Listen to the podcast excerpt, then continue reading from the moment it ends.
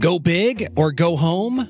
No way. Go small and beat the house. This is the Game Changers with Dale Dixon, dedicated to leading highly principled people to their full potential. On this episode, why small bets are best for your business. Hey, Dale Dixon here. So, I was speaking with a colleague recently, and we were talking about this idea of how to instill a spirit and culture of innovation throughout the organization, talking about specifically innovation as in adding value. And we can add value internally with our employees, we can add value, obviously, externally with our customers. But how do we do that so that everybody is inside the organization, all of the employees are thinking about it and doing it on a regular basis? This brought up a Wall Street Journal article recently uh, about 3M. And if I say 3M, you're probably thinking, okay, not exactly innovative. You're thinking sticky notes and band aids and adhesives and things like that. But 3M has had this rule in place. They call it the 15% rule, and it's been there literally for decades. And as the Wall Street Journal called it, it's the most underrated innovation strategy. So for today's podcast, I thought it would be interesting to break that down, take a look at it, bring in some other sources of information, and find a way to make it relevant and real for you and your business. So the premise on the 3M side is that employees devote about 15% of their time to what they call experimental doodling. That's working on pet projects. And this philosophy has been inside 3M for 70 years. The result, well, it's how masking tape came about. It's multi layer optical film on laptops and smartphones. Obviously, the post it note, yes, all owe their existence to this rule. 3M is not the only one, obviously. Alphabet's Google has a similar approach. It calls 20% time. So out of 20% time, we see Gmail. We've seen Google News, AdSense, all born from employees that are just tinkering with their time or the experimental doodling. So, as I talked with my colleague about this, we decided that, you know, the way our business is set up, 15% is not necessarily feasible. That would be almost a day a week for all of our employees. And we decided, you know what, let's start even smaller because the focus of this podcast is starting small, doing the small things consistently to really have a big impact down the road. So, where we ended up with this is that everyone can spend one or two hours a week figuring out a way to be more efficient in his or her work. How can you work smarter, not harder? And we thought, wow, if we do that, we as an organization would be devoting close to 140 hours a week to making ourselves better step by step. Even just a 1% improvement is going to drive the ball down the field further faster, which for any organization, you think about what that means for you and your business, it means a lot. So we're going to start exploring this. And as I dug deeper into it and we looked at why every company needs to rely on everyone to try new things is it really flattens the organization. If you have a team inside, a strike team, a task force, and all they're doing is innovating all the time, well, that's the cool kids. And all of a sudden, you create divides from a cultural standpoint inside the organization. I don't think any of us want to do that inside of our organizations. So by giving everyone throughout the organization an opportunity to come up with new ideas and try new things, all of a sudden you flatten the organization and everybody gets a chance to be the cool kid. And everybody gets a chance to have fun adding value. And adding value is what we're talking about as we think about what does innovation look like inside of an organization. So we're just adding value in a variety of ways. And for us, it's just simplified it down as let's try this out. Let's see what this looks like for each and every person to spend time thinking about how could I do my job better, more efficiently? How can I work smarter, not harder? My argument is that now, especially if you're a business, now especially is a time to be thinking about this. We're uh, coming out of the quarantines of COVID 19. And when you look historically at what has happened in times of economic recession to even crisis. It's the products and the companies that have started in, these times that we, we look to now. So think about the 13 massive companies that were just born out of recessions. General Electric launched in 1892. General Motors, 1908. IBM, 1911. Disney, 1929. HP launched in 1939. Hyatt, 1957. Trader Joe's, 1958. FedEx, 1971. Not talking specifically about where those companies are today, but they started. And you think about the level of success they've had for a long time. They all started in times of recession and some cases, depression uh, but there was a crisis behind it. And if you look even now, that there is a number, there are a number of companies that it started out of the 2008 recession that we have now that are really changing the way we do business and we think and operate in this world. It's an exciting opportunity. So to stress, this is not about the big bets. And and a conversation with Jason Jennings about this um, years ago. He said, really think about those companies that like to hang their, their hat on this idea of a big bet. He said, companies that are on the edge, about to bet the ranch. What did that company do to get to that point? And most of the time, most of the time, that big bet will not pay off. So the big thing about the, the small bets, as he calls them, as those small things that you can do, the iterations along the way, is that they're quick. So if we look to Jason Jennings, The Reinventors, he tells the story of Howard Schultz and Starbucks. So Howard took 10,000 Starbucks workers to New Orleans to rebuild after Katrina. And while he was there, he pulled them all together and he apologized to the workers, saying that the company had gotten off course, lost its its bearing to true north, so to speak, and that it wasn't it, the company should not be about coffee, but it's about the people who are there making Starbucks what it is. And he made a promise that Starbucks is about the employees. And as that happened, they started this idea of running small bets. And in the course of 18 months, they produced 150 small bets. The one of the most notable that came out of the book is oatmeal. And uh, through the research in the book, they figure that uh, Starbucks oatmeal is generating about 400 to 500 million dollars of revenue a year.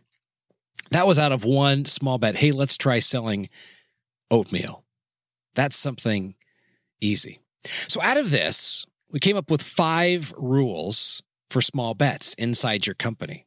And if, and this is more for the employer. And coming up, we're going to talk about if you're an employee and you're thinking, I know, but I can't move the needle. We're going to show you how to lead from the middle and really think about how you can start incorporating small bets into your life. So that's coming up. But right now, the the rules for businesses when it comes to small bets. And number 1, it's no skunking. So think about it skunking is really an epidemic because skunking, what skunk sprays nasty, smelly all over anybody who it sees as a threat. And any manager who sees an idea as a potential threat and does something as small as raise an eyebrow at the wrong time can be considered skunking an idea. And that kills culture. Absolutely kills it. The simple phrase, well, we've never done it that way before, is skunking. The simple phrase, ah, we tried that years ago and it didn't work. Skunking. So, rule number one if you really want to have an innovative culture and you want to let everybody in a flat organization get a chance to push small ideas forward, try them, fail fast, it's no skunking.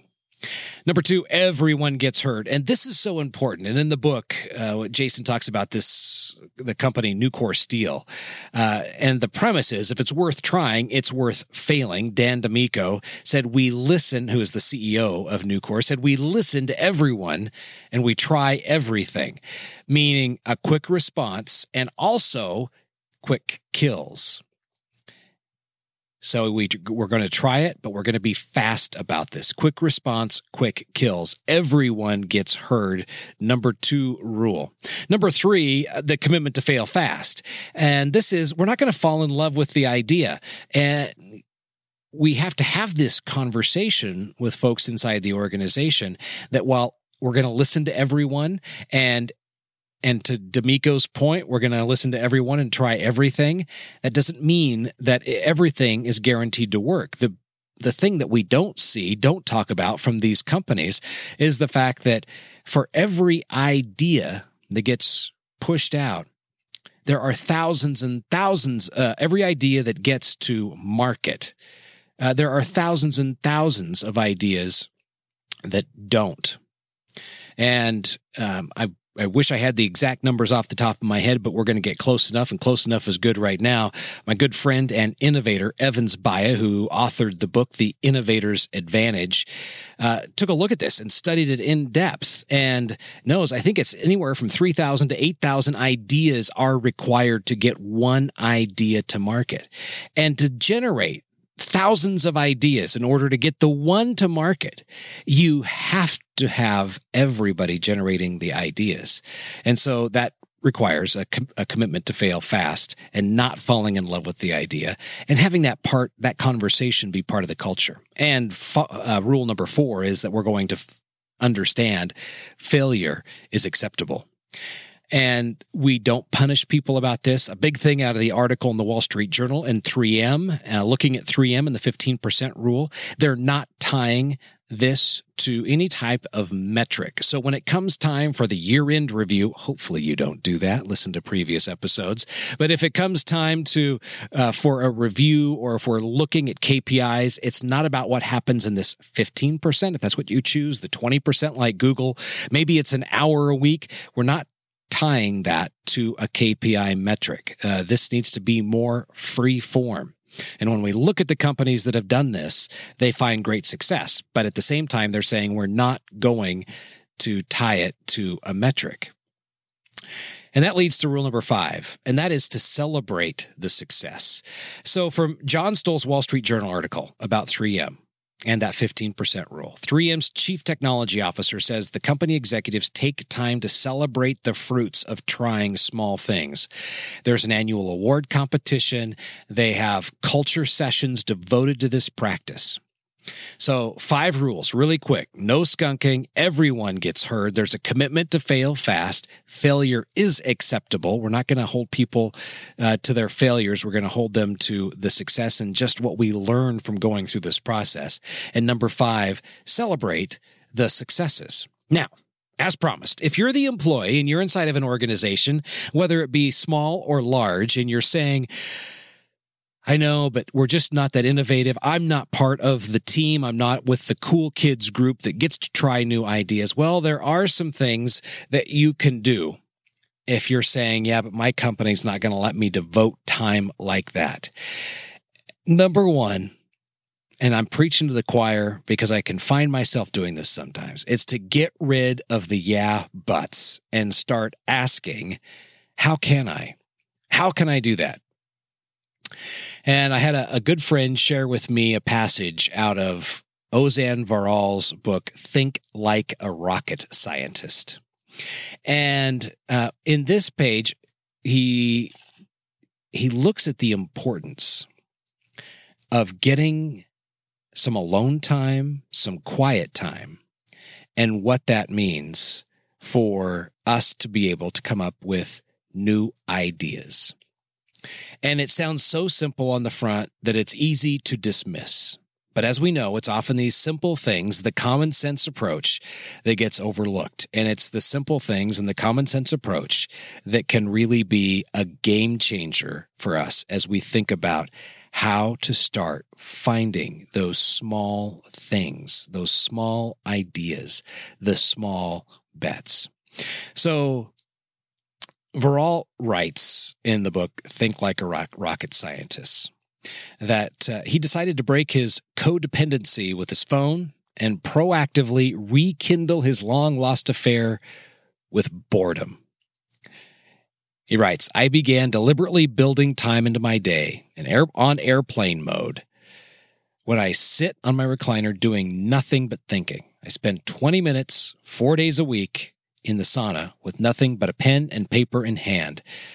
He says that's an odd place for writing. Yeah, but some of the best ideas in recent memory occurred to me when I was solitary, sitting in the sauna, chair to daydream. That's where the magic can happen.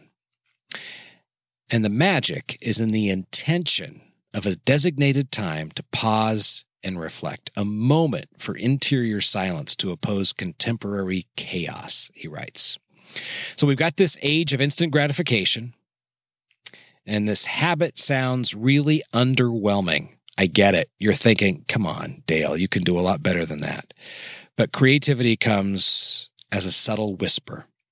And if we are not tuned in to the subtle whisper, the little ideas, the small bets, the opportunities for working smarter, not harder, are not going to come to us. Think about those times when you've had your best ideas.